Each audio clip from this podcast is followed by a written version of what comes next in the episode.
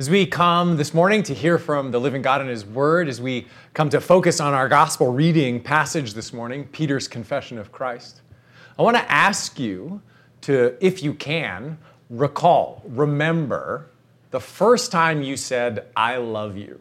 The first time you said, I love you to someone you're not biologically related to.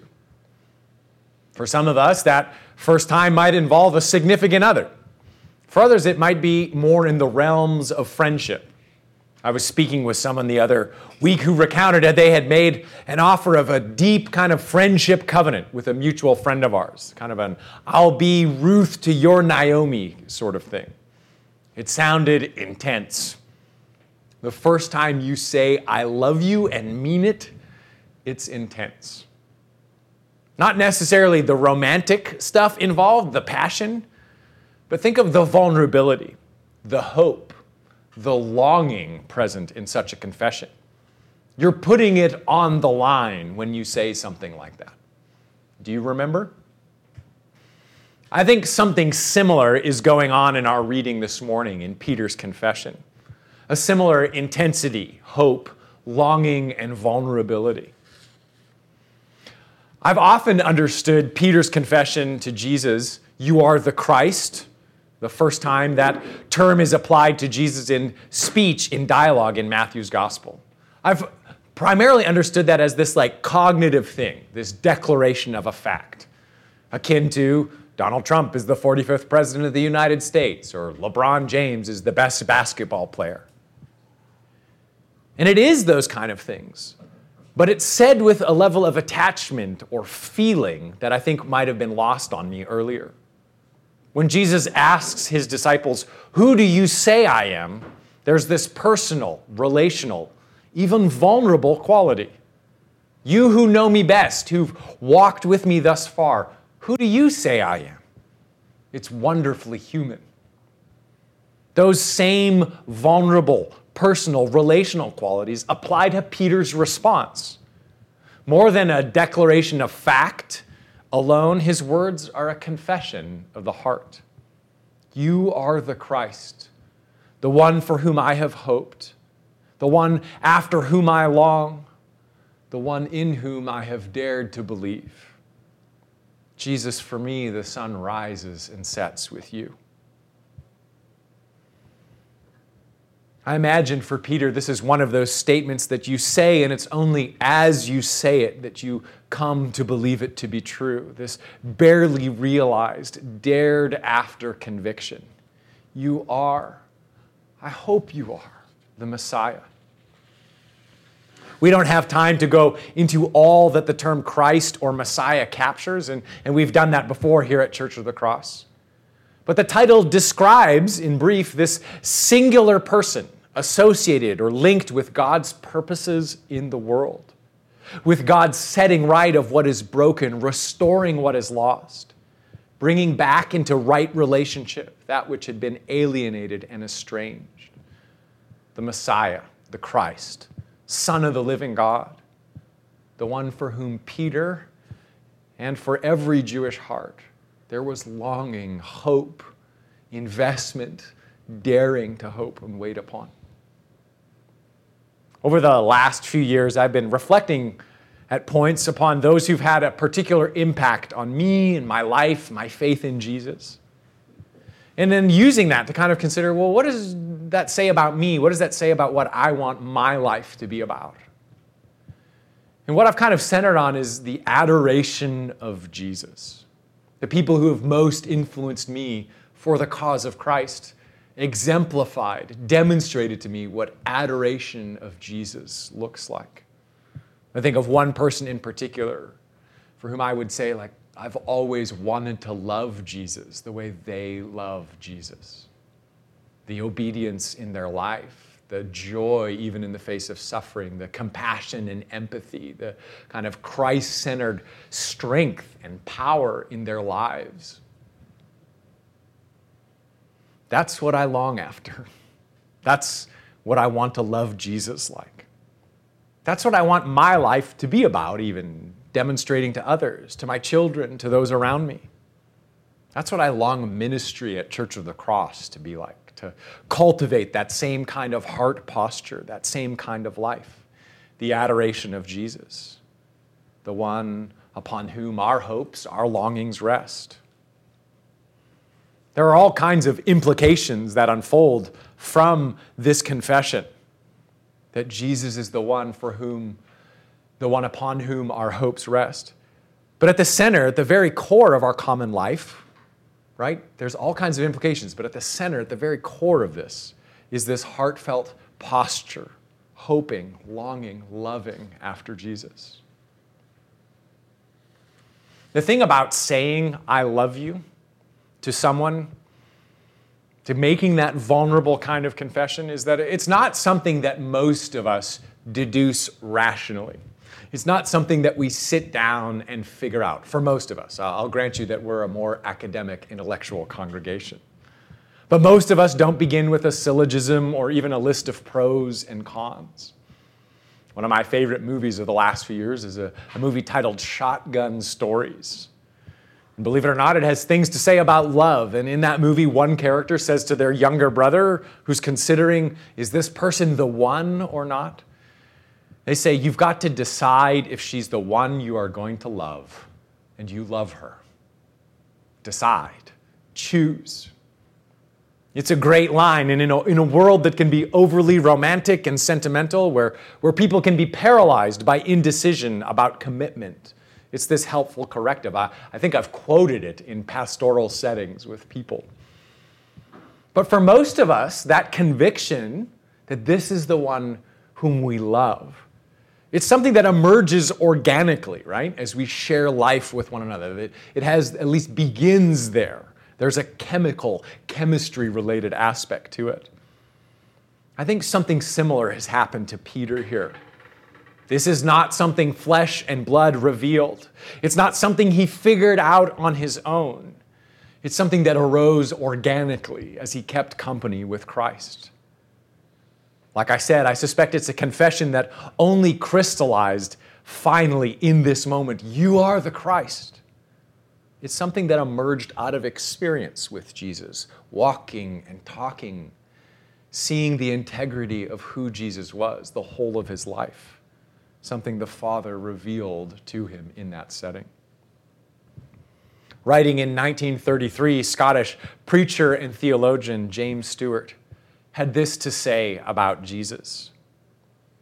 Women and men felt when they encountered Jesus that here was one who believed in them, even when they had ceased to believe in themselves. One who was quite sure that they and he together could yet make something big and fine and clean of life. And with that, hope that had been dead came alive again. And the way of, for the miracle of forgiving love was open. Jesus, by his very attitude to them, made the fact of forgiveness credible. For they felt, dimly no doubt at first, but always with growing clearness, that the love which had followed them down to the depths and now stood by them in their shame was the love of God Himself, embodied, organically provoking, creating this conviction, cultivating this adoration of Jesus you are the Christ, Son of the living God. This is Peter's confession, the hope, however dimly seen, emerging out of his nearness to Jesus. This slowly dawning revelation of precisely who Jesus was and all that that might mean for Peter, for his hopes and fears, for the hearts of his people, for all of creation. This is the one singularly associated with God's good purposes, uniquely embodying God's grace and goodness on the earth, confirming the promise of God's presence and faithfulness. A confession of allegiance, a confession of the heart In his song, Jesus Land, the, the singer songwriter Ben Folds imagines Jesus in present day walking through the Bible Belt of the American South. And he describes Jesus witnessing this landscape marked by billboards quoting things you'd never say. This song is felt freshly relevant in our current situation. I've had conversations with many of you who, on social media and in the news, have expressed or seen things that have caused you to express deep confusion and frustration about how the name of Jesus has been used or misused. Frustration and confusion. There's a great deal to process there, to name.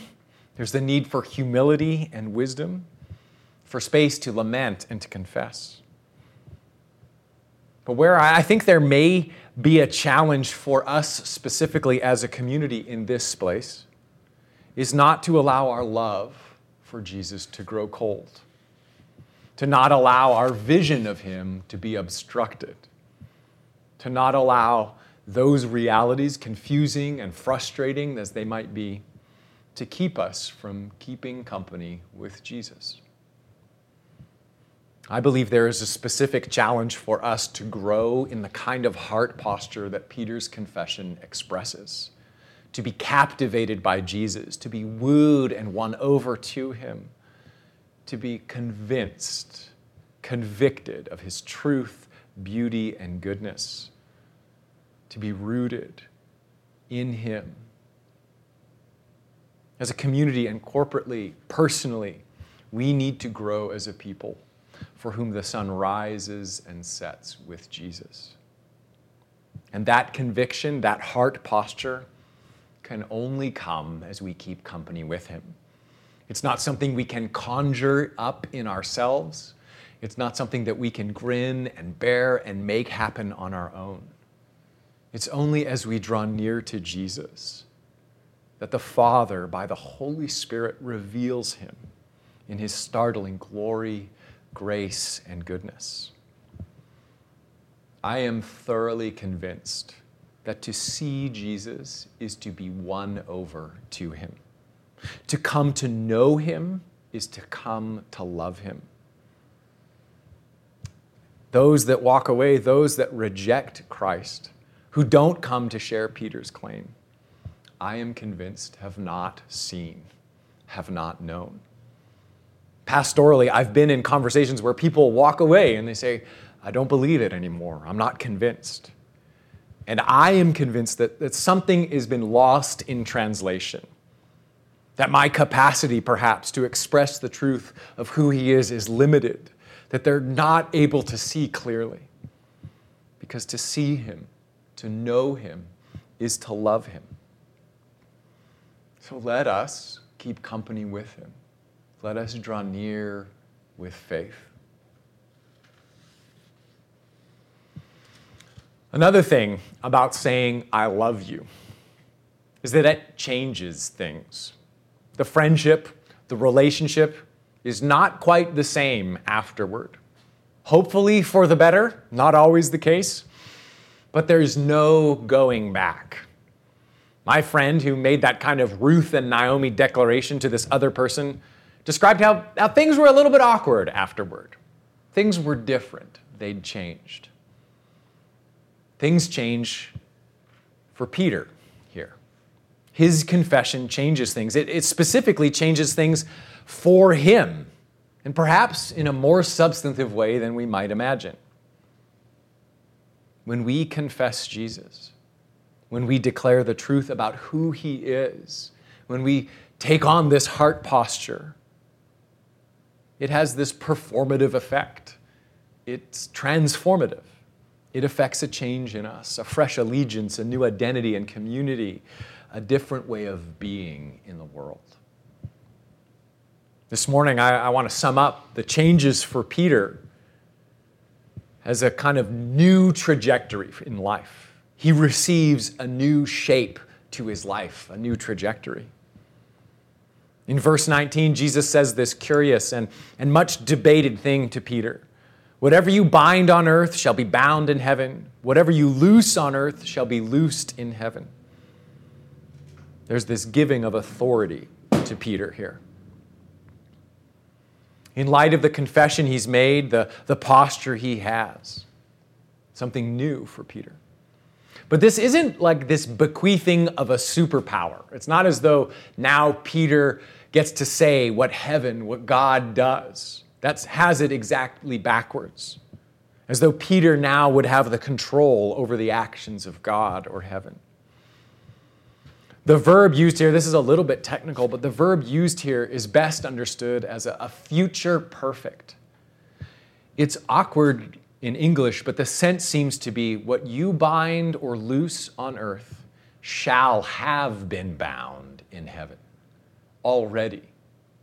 That is, in light of your confession, Peter, in light of your posture of devotion, your trust in Jesus your actions, your life, your words are brought in now into alignment with the very heartbeat of heaven, with the very purposes of God. The trajectory of his life is changed by this confession, by this declaration of his adoration. His whole life is brought then into alignment with what God is doing in the world. This is what happens when we come to confess who Jesus is. This is what happens when we name the truth of who he is, not simply as a declaration of fact, but as this heartfelt posture of wonder and trust. Things are changed. We are changed, brought into a new alignment. Rachel Means, a member of our community a few weeks ago, uh, put me onto this worship song by a man named William McDowell. Yeah, the song is Spirit Break Out. You can listen to it on YouTube. And it's a really wonderful song. It's powerful to watch people worshiping in this kind of way. And there's this particular line, and it's a crescendo in the song. And I'm sure there's musical reasons for why it's so powerful that are beyond me. But there's this shift in the song at this point where McDowell and those he's leading begin to cry out, begin to call out, King Jesus, we're lifting your name high. And they're doing it not as this declaration, this simple declaration of fact, but they're doing it from the heart, from the very core of who they're being, who, from the very core of their being. And every time I listen to that song, I have a sense of something moving, something shifting, something changing as I hear and receive the power of that declaration. McDowell, also with the worship leader Darlene Zschech, has done a version of that song Waymaker from Nigeria that we've sung here at Church of the Cross. And again, there's this power in the declaration of who he is that I experience listening to that song, especially that version. I wonder if you have a similar kind of sense of language or kind of a particular image of who Jesus is that most that might most resonate with you. Cling to it in this season. Has your love grown cold, perhaps? Do you find it difficult to imagine big and fine and clean things that could be made of life, your life, the world around you? My basic encouragement to us this morning would be to name Jesus for who he is. Perhaps even in a halting sort of way, with conviction half realized, but in faith, naming, trusting that he is who he says he is, that he is who Peter says he is in our reading this morning. Name Jesus as the one after whom you long, the one upon whom all our hopes depend, the one who uniquely reveals, embodies God's good promises and purposes in the world. And do so as the beginning point, a fresh start perhaps in keeping company with Christ, a fresh start in aligning yourself with Him and with the heart of heaven.